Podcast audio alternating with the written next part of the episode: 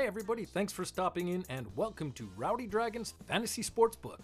I am, of course, Rowdy Dragon, one of the resident fantasy experts over here at TobyChristie.com. And I'll be here every week with some featured head to head matchups, and I'll break them down to help you decide who you like. I'm over here crunching the numbers so you don't have to. We all know how time consuming that can be, so let the dragon do the agonizing for you, whether you're playing just for fun or betting the odds. Speaking of odds, I'll also find your favorite driver odds and let you know just where to find them. I'll also look at some potentially good long shot driver odds, and I'll cap it off with my favorite picks for the featured matchups and give you my favorite for the win. Right on. Thanks for stopping in to have a listen to Rowdy Dragon's NASCAR Fantasy Sportsbook. Two races left for the season. Let's jump right on into this week's head to head matchups and see what we got to work with.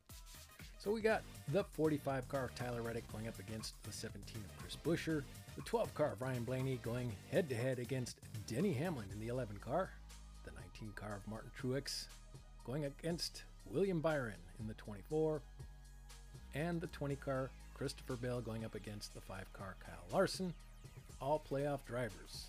All right, starting back at the top with the 45 car and his career stats. Tyler Reddick has seven races run at the track, no top five finishes. He's got one top 10, finishing up in the top 10 in 14.29% of his runs. He's got one DNF, that's 14% of his races, no laps led, and his average finish at the track is 20.1.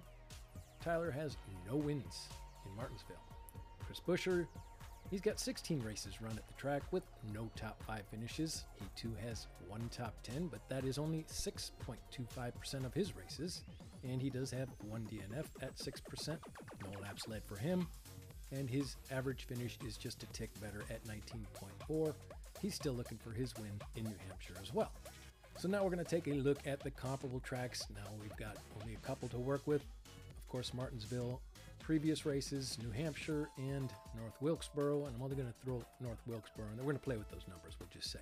So jumping right on into these comp track numbers, Tyler Reddick's finish position when you average up Martinsville's spring race from this season and last season, as well as the fall race from last year, and New Hampshire this season, as well as last season. And then again, like I said, we threw North Wilkesboro in there, and uh, Reddick's average finish comes up to 17.5. Chris Buescher, his is 16.83. Driver ratings has Tyler Reddick at 71.32 and Chris Buescher at 66.12.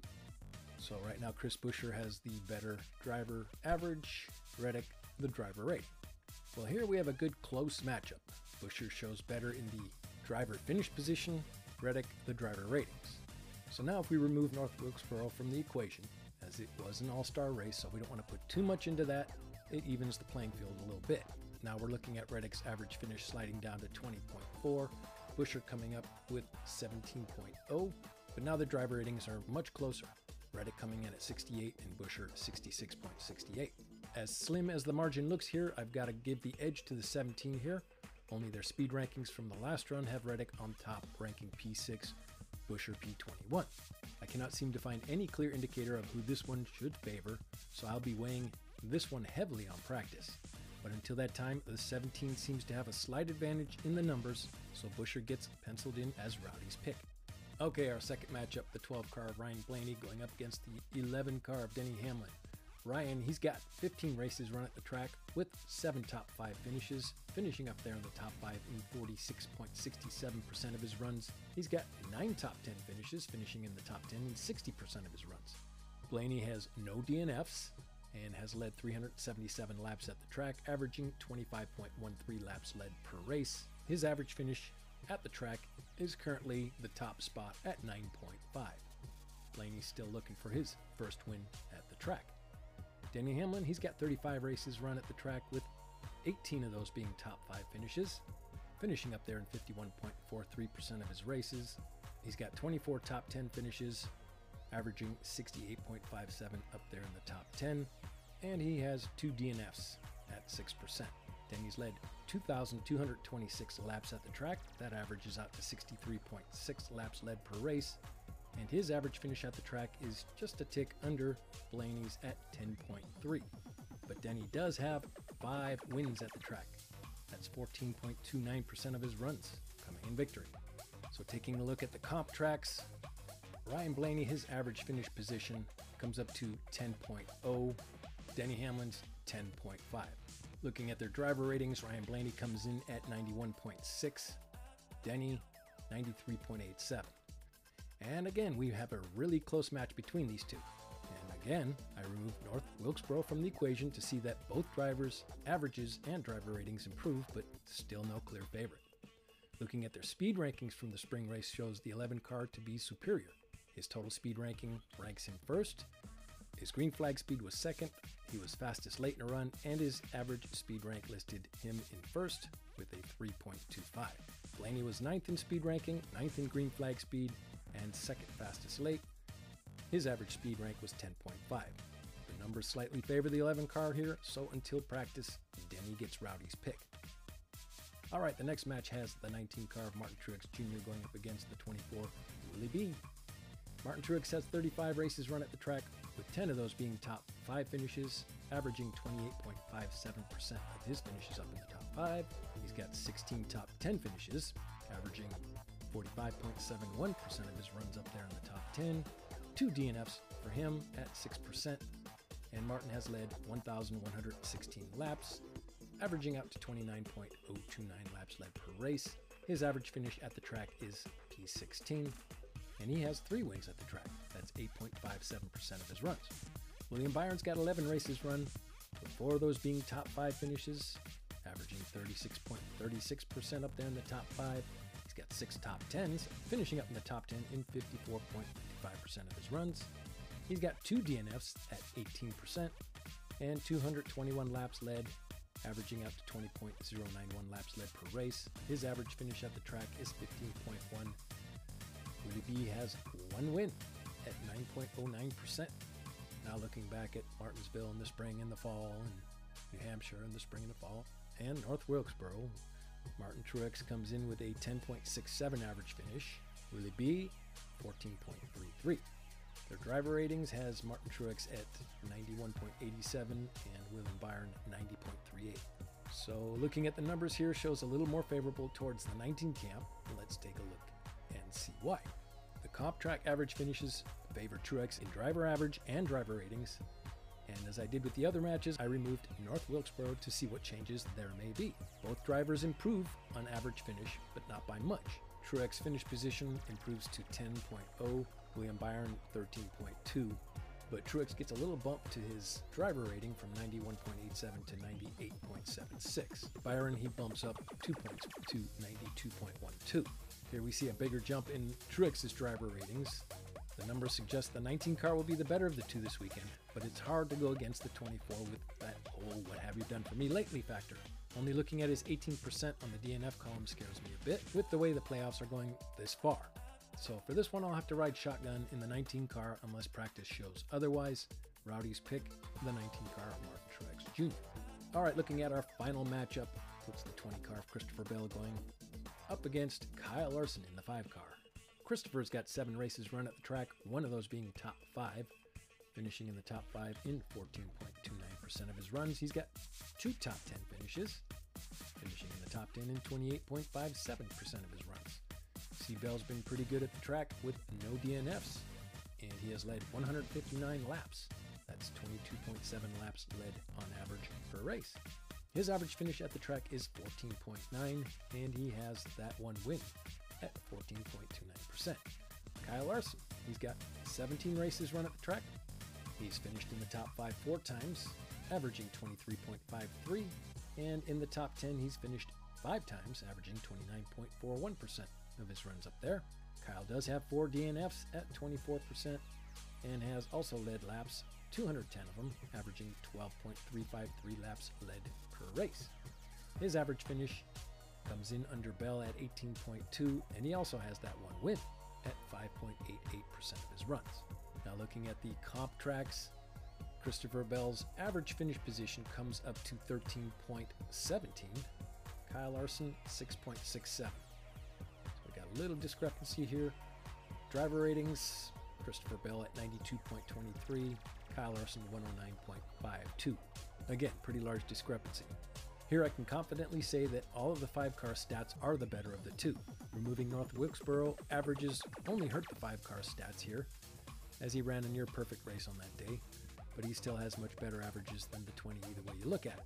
Bell did pick up his first win at this track last fall, but Larson took home the trophy in the spring this season. The only downfall going with the 5 car is, as we saw last week, stuff happens, and Larson has those four DNFs here at Martinsville, one quarter of his races. Still, both drivers have nothing to lose by going for the win this weekend, so with the numbers favoring the 5, I've got to pencil him in as Rowdy's pick.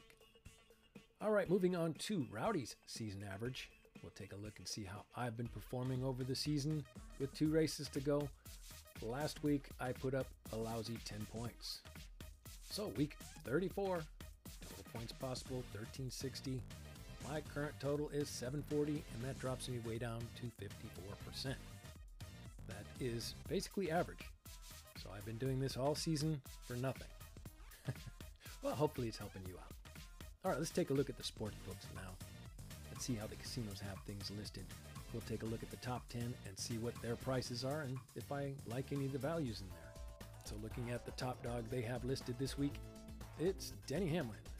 He's listed at plus 350, pretty short, and you can only find him for that value at Bet Rivers. Kyle Larson comes in next at plus 700. You can find him at BetMGM and DraftKings. William Byron plus 800 at Caesars, Bet Rivers, Bet365, and Barstool. They all agree on that value. Brad Keselowski comes in at plus 1,000 only at Bet Rivers. Next, you've got Martin Truex Jr. also listed at plus 1,000. That's 10 to 1 at Bet Rivers and Barstool. Ryan Blaney comes in next at 13 to 1 only to be found at Caesars. And Joey Logano plus 1,600 You can find him at Bet Rivers, Bet365, and Barstool. Tyler Reddick also 16 to 1 only at Bet Rivers. Next, you've got Chase Elliott listed at 20 to 1 at DraftKings, Bet365, and Barstool. And finally, topping off the top 10 is Christopher Bell at plus 2,000. That's 20 to 1 at BetMGM, DraftKings, Bet365, and Barstool. Now, as far as the values in the top 10 here, I like the values the Penske guys are bringing to the table. Both Blaney and Logano are really good on this track type, and their values should be a bit shorter. Look for them to get bet down, but don't wait too long or you will be left wanting. This is one of their better tracks for both drivers. Plus 13 and plus 16, that might be worth a bet on each. Okay, looking at some long shots, got a couple of good picks here. Chase Briscoe is a good place to start with the long shots this week.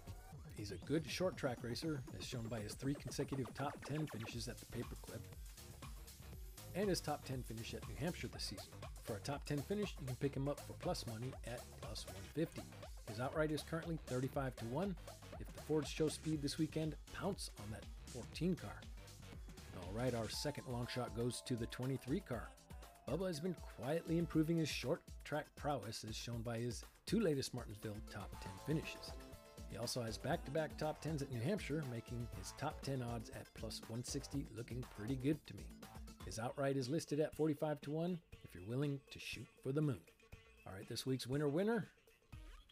So I managed to jinx yet another win pick last week. If I were tracking my win picks on who wrecked out this season, I'd probably have real good numbers here. Better than all the rest I'm putting up anyway. So who should we put the kibosh on this week? Well, I told myself if the 12 car of Ryan Blaney would make it through the first round of the playoffs, where I had him out, he'd be the one to watch. Martinsville is a great track for him, as you heard earlier in the matchup stats. Ryan has two top two finishes in Martinsville and is looking for his first win at the track, which could very well happen this weekend. So there you have it. Now that covers Rowdy Dragons NASCAR Fantasy Sportsbook for the week. I do appreciate you all coming by and having a listen, especially as the season winds down, but we're not done yet. There's still some time to put some more Gitas in your pocket. So I bid you all good luck at Martinsville this weekend, and I will be back again with some more good stuff one more time next week. We'll see you then.